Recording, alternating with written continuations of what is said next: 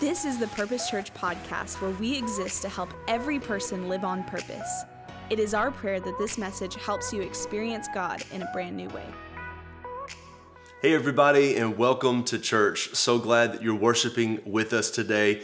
Obviously, Kelly and I are not present in service today, but we will be back next week for a very special service with author and speaker Joe Sangl, the creator of the financial learning experience. I'll have more details about that later on. And also, it was in the video announcements, more details about that coming up soon. But if you're brand new here or this is your first Sunday, let me tell you what we're doing.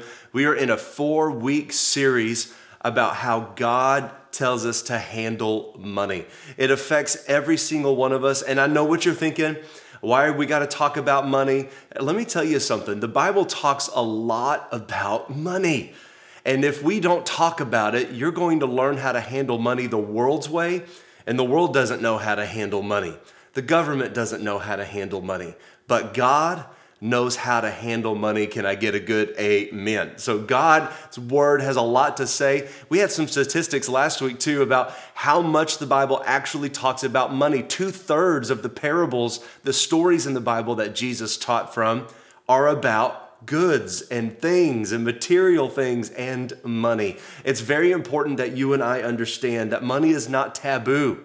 Money is not good or bad. Money is neutral and you can use it for good or bad. Let's jump in today looking at our series verse in Proverbs 22, verse 7. The rich rule over the poor, and the borrower is servant to the lender.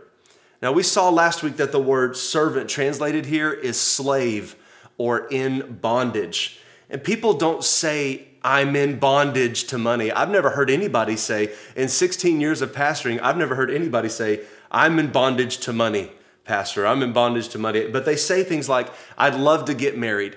I'd love to have kids. Uh, I'd love to buy a house, but I can't afford it that is being in bondage to money. Now, one thing we talked about too are the ground rules of this series. You got to shake the guilt off and shake the condemnation off. If you're feeling any guilt or any condemnation in regards to how you've handled money, that is not from God. And God wants to bring some hope and some life into this very important part of your life. Last week we talked about how Jesus said you can't serve God and money. It's impossible to serve God and money. And Jesus knew that money and material things would be the chief competitor for our hearts. So he talked a lot about it. We don't serve money. We talked about this. We don't serve money. We serve God. Say that with me. We don't serve money. We serve God. Now, that's very important for you and I to really have in our hearts because money serves us as we serve God. But a lot of us have this backwards and we want to help you. We're not going to be in bondage. We're not going to be debt strapped and unable to do what God is calling us to do. We believe that you can be set free, not just from your sin and a past that has you bound. No, no, no, no. We believe that there's even more for you, that you can be financially free so that you could be available to God to do whatever He's calling you to do.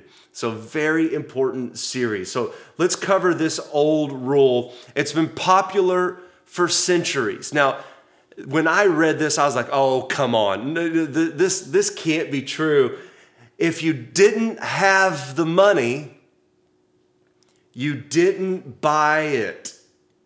If you didn't have the money, you didn't buy it. I know it's crazy. It's this crazy old rule that somebody came up with. I, no, if you didn't have the money, you didn't buy it. You actually had to have money to buy something. And how quickly things have changed. Look at this. Before the Great Depression, only 2% of homes had a mortgage against them. Only 2%. That means 98% of homes were owned by the owner, not the bank. 40 years later, 40 years after the Great Depression, 2% of homes do not have a mortgage against them. In only four decades, that statistic has been flipped. It's very important that you and I understand that there's this entitled mindset that has grown generation to generation. This entitled mindset that I'm 23 and I deserve the same lifestyle as my parents. I, I, deserve the big house. I deserve the same car. I deserve to take the same vacations because, baby, I deserve it and I deserve it now. There's this entitled mindset that grows generation to generation. In the United States, we're, a, we're like a nation of pretenders. And we've got to just own up with where we are. We've got to be very honest with where we are. And we've got stuff, but we've also got the debt. We're, we're what we call strapped. We've got the stuff. We've got the boat. We've got the camper. We've got the two and a half kids. We've got the dog, white picket fence, all of that. The American dream is made possible by American Express. We've got everything we want, but we've also got the debt.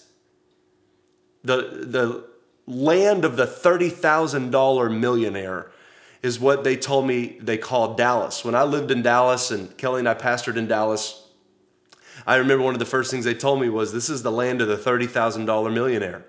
Dallas tries to look and feel like Houston uh, try to look and feel like New York. It's the land of the $30,000 millionaire. Tries to be fast paced and buy everything you can to look a certain way. I don't believe San Antonio is far off from that.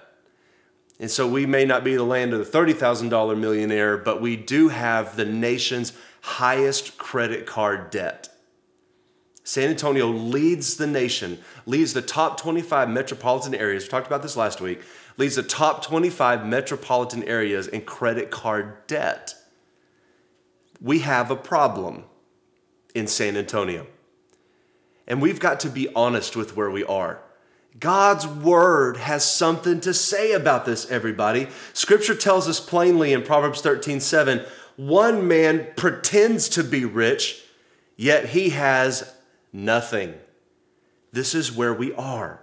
So let's look at three essential values that are required for us to become unstrapped, set free, and debt free. Three essential biblical values for us to become unstrapped, set free, and debt free. Look at number one. I want you to begin to embrace the value of self control. Ah! Embrace the value of self control. Proverbs 25 28 says, Like a city whose walls are broken down is a man who lacks self control. What that means is, without self control, we're like a city without walls. There's no defense, there's no plan, there's no safety. When we lack self control, we put ourselves in a defenseless position. And so many of us battle with self control. Like we're, we're like little kids. We're, we're, there's something in us that's like, I want it. And I want it now. Why do you think J.G. Wentworth had that very popular commercial? 877 cash now. You guys know what I'm talking about. It's my money and I need it now. You guys know exactly what I'm talking about. You remember that commercial. We all have that little kid that comes alive in us when we want something. You might, you might have found yourself saying, I know I spent $200, but I got it on sale. I got it on sale. I know I spent 200 bucks, but baby, I got a good deal. I got it on sale. And ladies, you know that this is true for you, that you, you work your way into this debt. You work your way into it slowly. I've talked to people who have four, five, six department store credit cards and like when you used to go to a physical mall, you know, and, and get credit cards and go to Dillard's and Penney's. Who remembers Mervyn's? Y'all remember Mervyn's? Uh, who remembers Montgomery Ward? You have these credit cards to these places, and then you, you end up buying things you don't need with money you don't have because that little kid in us comes alive and wants it now. And ladies, you work your way there, but us guys, we just go big. We walk in, and say, Go look in the parking lot, go look in the driveway, look at my new truck, pulling that brand new boat. We just do it all at once. We just do it big or we go home. We just do it all at one time. We've got very little self control. we don't know how to say no. We've got very little self control. I want everyone to say that word out, out loud with me. Say the word no. Ready? One, two, three.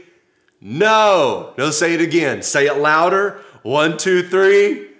No. I mean, doesn't that just feel good? I mean, it just feels good to be able to stay close to your values and say, no. Now, let's practice, okay? Let's uh, just hang on with me. Let's practice.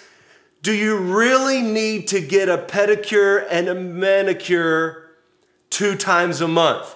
The answer is no, you really don't need to do that twice a month. I know you want your mani pedi, but you can't do that twice a month. Nails, and let me just tell you, nails aren't that big of a deal to a guy. All right, ladies, nails aren't that big a deal.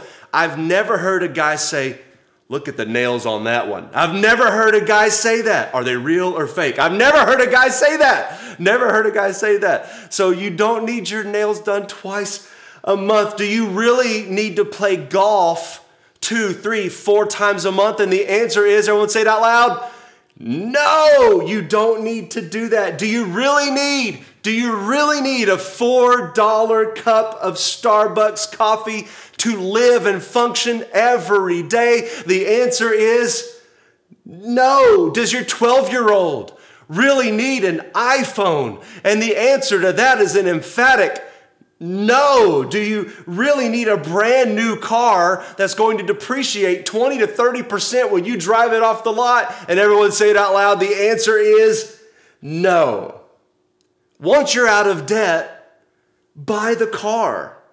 Walk in with cash. Buy the car. Get your nails done once a week once you're out of debt. But while you're getting out of debt, listen to me clearly. I'm trying to pastor you right now in the most loving way I can. While you're getting out of debt, you've got to be values based and keep the big picture in mind and learn how to say no. Learn how to say no for a little while so you can say yes for the rest of your life. Number two, embrace the value of sacrifice. Embrace the value of sacrifice. If there's one common theme all throughout Scripture, it's the sacrificial theme of Christianity. Look at Hebrews 12, 2. Let us fix our eyes on Jesus the author and perfecter of our faith, who for the joy set before him endured the cross. See, he made the sacrifice, the brutal sacrifice, for something he wanted even more. And that was me and you. We were the joy set before him. Aren't you glad he didn't give up on us? Let's define sacrifice. Sacrifice is giving up something we love for something we love even more. Giving up something we love for something we love even more. You may love wasting your life watching TV, but you give up cable television for a debt free Christmas. And even better, you give up cable TV for better mental health at that. You may love it, the idea of wanting a bigger home. You may want a bigger home, but you stay in the smaller home so one of you can stay home with the kids. Kelly and I actually made that exact decision. You may love to go out to eat, but you give up eating out for a PBJ. How many of you love a peanut butter jelly sandwich. Peanut butter jelly time, peanut butter jelly. Everybody loves peanut butter and jelly sandwiches. And some of you are weird and you do peanut butter and honey. I don't understand you. Um, Jesus doesn't understand that, all right? So if it's PBJ, baby, and it's grape jelly. Grape jelly, come on, somebody. You give up something you love for something you love even more. It's the value of sacrifice. Did you know that over your working lifetime, if you stop eating out at lunch at work, over your lifetime, they, they've done the study that brown bag in your lunch is going to save you $112,000 over your lifetime just by bringing your lunch to work. 112 grand. How many of you would love $112,000 back in your pocket? Make smart decisions because you're a values based Christian.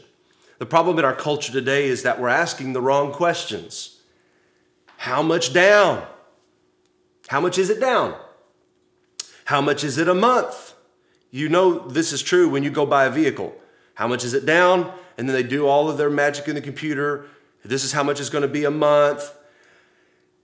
The real question is how much is the real total cost? How much is the real total cost? I want to share with you a real simple example. Think about how different your life could be if you just embraced biblical values. Just embrace biblical values. Last week we looked at some statistics. The stat of those carrying around a credit card balance, the average American carries a credit card balance, not all consumer debt, just credit cards. Credit card balance of $14,517. So that's like a, a big trip to Disney. That's, that's a, the giant home theater you want. That's the, that's the really fancy living room set and bedroom set. Now, if you paid $217.93 per month on $14,517 at 18%, it would take you 40 years to pay off that debt. And your total cost, that $14,000, turns into $104,000. The 14 grand turns into $104,000 over the course of 40 years. If you invested $14,517 at 12%, for 40 years, you would have $1.3 million in 40 years. If you invested that 14,000 instead of owing the 14,000, you would be a millionaire in 40 years. Now, if you invest that $14,517 and then you add what was our minimum payment earlier of the 217.93 at 12%, over 40 years, you would have $3.6 million. So if you invested a chunk of 14.5 and you pay 220-ish a month into that investment, you would have $3.5 million over 40 years. But what we do instead is we pay 200 something dollars on that mattress we should not have bought. We, we pay 200 something dollars a month for a vehicle we didn't need because our other one actually ran fine. It just didn't look sexy enough. We end up making unbiblical decisions that keep us shackled and keep us in debt and keep us from being able to do what God has called us to do. So you give up something you love for something you love even more. How much of a difference could you make in the world if you break out of the mold and you do something that no one else is doing? Number three. So embrace the value of self control, embrace the value of sacrifice. And number three, embrace the value of planning. Embrace the value of planning. Look at Luke 14 28. Suppose one of you wants to build a tower. Won't you first sit down and estimate the cost to see if you have enough money to complete it? Very simple, right there in the New Testament. Look at Proverbs 21 5. The plans of the diligent lead to profit, but haste leads to poverty. So basically, we can say it this way biblical values lead to profit, unbiblical behavior and values leads to poverty. You can wander into debt, but you'll never wander out of debt. So I'm going to give you three beginning steps and then we'll be done. Three beginning steps. If you're like, all right, Landon, I got it. I want to live biblically. I want to live biblically with my money. Here's three beginning steps. Number one, create a written budget. I would be surprised if I asked you to raise your hand, and I wouldn't because I, didn't, I wouldn't want to embarrass anybody. But if I asked you to raise your hand, how many of you do not have a written budget? I probably would not be surprised how many hands went up have a written budget and stick to it. Follow great leaders like Dave Ramsey and Joe Sangl. Follow great leaders. Use helpful apps like Good Budget. That's the one Kelly and I use. It's a digital envelope system. Use Good Budget or an app that Dave Ramsey created called Every Dollar. Use apps to help you. It's easier now than it ever has been to stay on track with your budget. There's so many tools out there available for you. Take a class like Financial Peace University, which we all we offer here every semester of small groups, or you can come to the financial learning experience on March 21st at 3 p.m. That's a Sunday. Author and speaker Joe Sangl will be with us that Sunday morning speaking in our Strap series.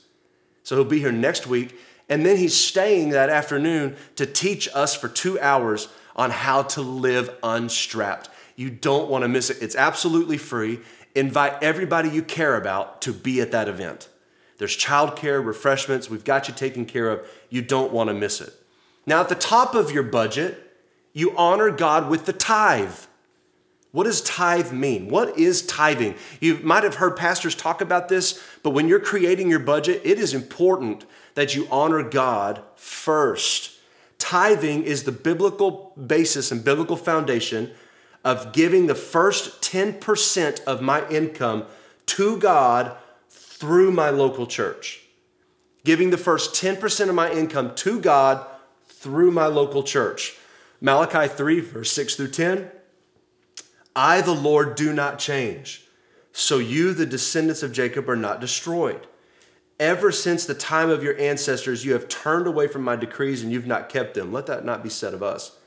But return to me, and I will return to you, says the Lord Almighty. Now, throughout Scripture, we see this very, very true. When we go towards God, He comes towards us. But who takes the first step? Us. We take the first step. The Bible promises that He will draw near to us when we draw near to Him. And then it continues, but you ask, how do we return? Will a mere mortal rob God? Yet you rob me. But you ask, how are we robbing you? In tithes and offerings. You are under a curse, your whole nation, because you're robbing me. Bring the whole tithe, the whole 10%, into the storehouse, that there may be food in my house Test me in this. And did you know that this is the only place in the entire Bible, all 66 books of the Bible, the only place in the entire Word of God where God says, Test me, I dare you. The only place. And the word tithe means tenth. So he says, Bring the tenth into the storehouse, into the local church, that there may be food and ministry in my house. Test me and see if I won't throw open the floodgates of heaven and pour out so much blessing on you that there won't be enough room to store it. Kelly and I want you so blessed that you can't even contain it. We want you blessed, blessed, blessed. We want you so blessed that it spills out onto everybody you're around.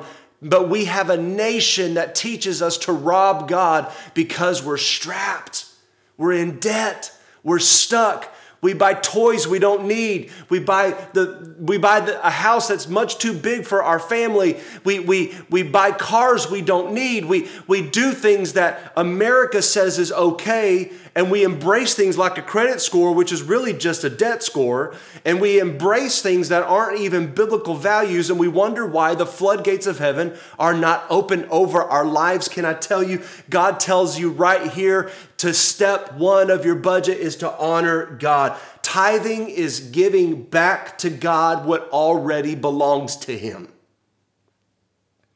So we rob God when we keep it all for ourselves. So it's really not giving. We talk about giving to the church. It's really not giving. A proper biblical foundation for it would be returning. We don't give our tithes, we return the tithe. We return the tithe. When you become a Christian, every part of you becomes Christian. Your money becomes Christian. Your spirit is re- reborn. Colossians says that you are transferred from darkness into light. Every part of our lives is reborn, including our money.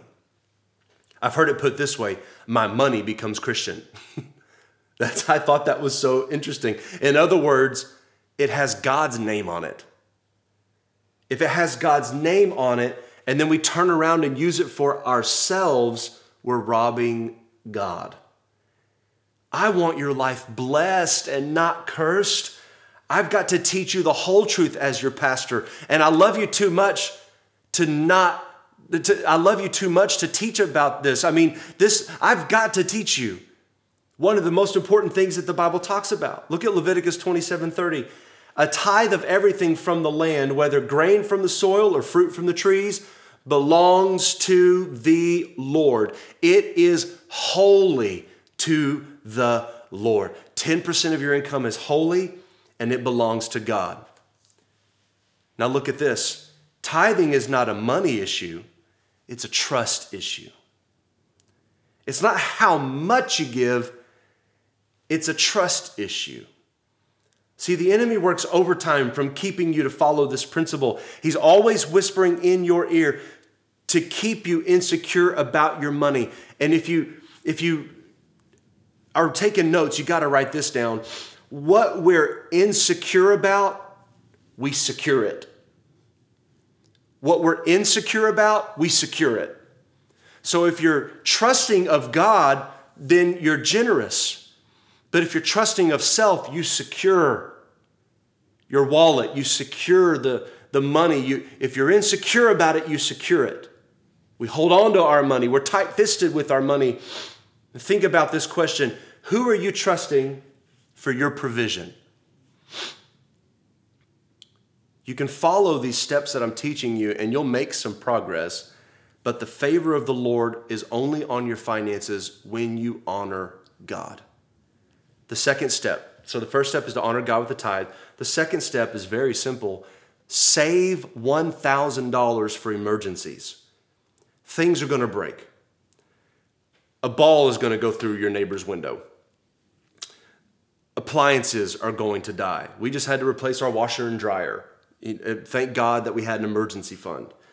Uh, your, your kids eat and eat and eat and eat. so you, you need these emergency funds. A car breaks down. You need these emergency funds. Now, let me tell you, you're like, Landon, where am I going to get a $1,000? I'm just trying to find a couple hundred. Where am I going to get a $1,000? You sell stuff. You get a second job. You pay off debt. You, you, you, you eat ramen noodles. You, you, you, you clip coupons, not Groupons. Coupons, not Groupons. Coupons, sorry, not Groupons. Don't, don't say I got a deal on this Groupon. It's a trick. Use coupon. You, you do everything that you can to save money and you save up that thousand dollars. That I'm telling you right now, the first time Kelly and I did that, it, it breathed so much life into me to know that if there is an emergency, we're covered. The third step, start the debt snowball. What that means is you find $200. Sell something. The other day, Kelly sold some bar stools we had, made 100 bucks. In, in 10 minutes, someone came and picked up our stuff and gave us 100 bucks. You can sell something and make $200. You add that $200 to your lowest minimum payment, and then you pay with the lowest amount of debt so you can get some momentum. So if you owe a couple thousand on a car loan, you use that 200 plus, let's say your, your, your payment is 200 so now you're paying 400 a month onto that when that gets paid off you add that 400 a month to your next lowest debt so it's 400 plus let's say 300 is going to the hospital so now you got $700 going to the hospital and it just builds and builds and builds and by the time you get to your highest debt you're paying a couple of thousand dollars a month onto your highest debt and watch you race towards the finish line. Doesn't that feel good to think that you could actually do that just by starting out by finding a couple hundred dollars and living biblical values and learning how to say no? You can become unstrapped. With the help of God, you can do this. But it requires you to have a sacrificial, biblical based attitude. You got to get focused. You got to get focused and you got to have a plan. You can't live like everyone else. The more passionate you are about this, the faster you'll achieve it. I got to tell you again, next week, you got to come to the financial learning experience. Don't miss church next week. You got to come next week. See, managing money is one of the most spiritual things you're ever going to do. Landon, what about worship and prayer and fasting? Yes, those are all very, very spiritual things, but managing money, living unstrapped, living free is one of the most spiritual things you'll ever do. Sacrifice, self control, and planning sacrifice, self control, and planning. Imagine your life without car payments. Imagine your life without credit card payments. Imagine your life without student loan payments. Imagine your life even without a house payment. The Bible says in Proverbs 6 5, free yourself like a gazelle from the hand of the hunter. I want you to get intense about this. I want those who call the Purpose Church home to live on purpose with their money. Stop living accidentally.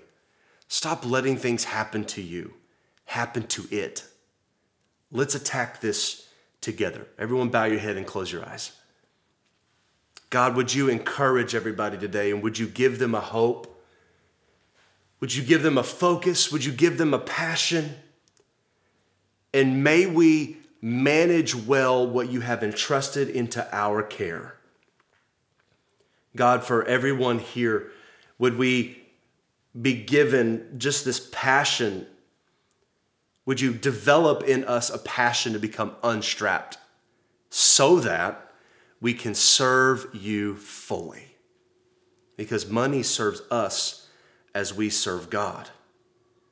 With every head bowed and every eye closed, I know some of you, God is speaking to you right now about these biblical values of self control, sacrifice, and planning. So, God, we embrace these values. We know they're important to you, God, and we know they're life changing. So, we embrace these values. For everybody here, everybody that came to church today, everybody that's watching online, I pray a special anointing over them that they would have the gazelle intensity, that they would, that they would budget themselves and that they would honor you with the tithe and that they would have see blessing put on their life and that they would watch how you bless the 90% and how they can get out of debt faster than they ever thought they could. God, would you give them courage to continue to embrace these biblical values? Now, others of you, you're feeling convicted of your sin, not just your financial stresses and financial mistakes. And if we're really honest, we do things that are selfish and displeasing to God. And you're aware that you're not living for God and you're, you're aware that you've got a sin debt. Can I tell you right now? Jesus paid your debt of sin, He paid it all. There's an old song that says, Jesus paid it all. Oh, did He pay it all? He paid it all. For those of you that need to receive Jesus as your Savior, your Lord and Savior, and you want to stop being your own king and you want to live for the King of Kings and the Lord of Lords and the Prince of Peace, if you're tired of living life your own way because it's not working out, and you want to try God's way, a biblical way, the first step is by receiving Jesus as your Lord and your Savior. If you need to do that today, you're in the right place. And if you want to come back to Jesus today and you've never, uh, and you, you've either never made him your Lord or you've walked away from him, you can come back home today and put Jesus back in first place. So, everybody out loud, pray with me. Say, Lord Jesus, today I give you my life. Forgive me of my sin. I receive your grace today. Make me brand new. Fill me with your spirit so that I'll never be the same. Never, never, never in Jesus' name. And all God's people said, Amen, amen. Church, let's loudly celebrate everybody who made a decision for Jesus today. Thank you for listening to the Purpose Church podcast. If God used this message to impact your life, tell us your story by emailing mystory at thepurposechurch.com. Be sure to follow us on social media and check out our website at thepurposechurch.com to get connected and receive all the latest information.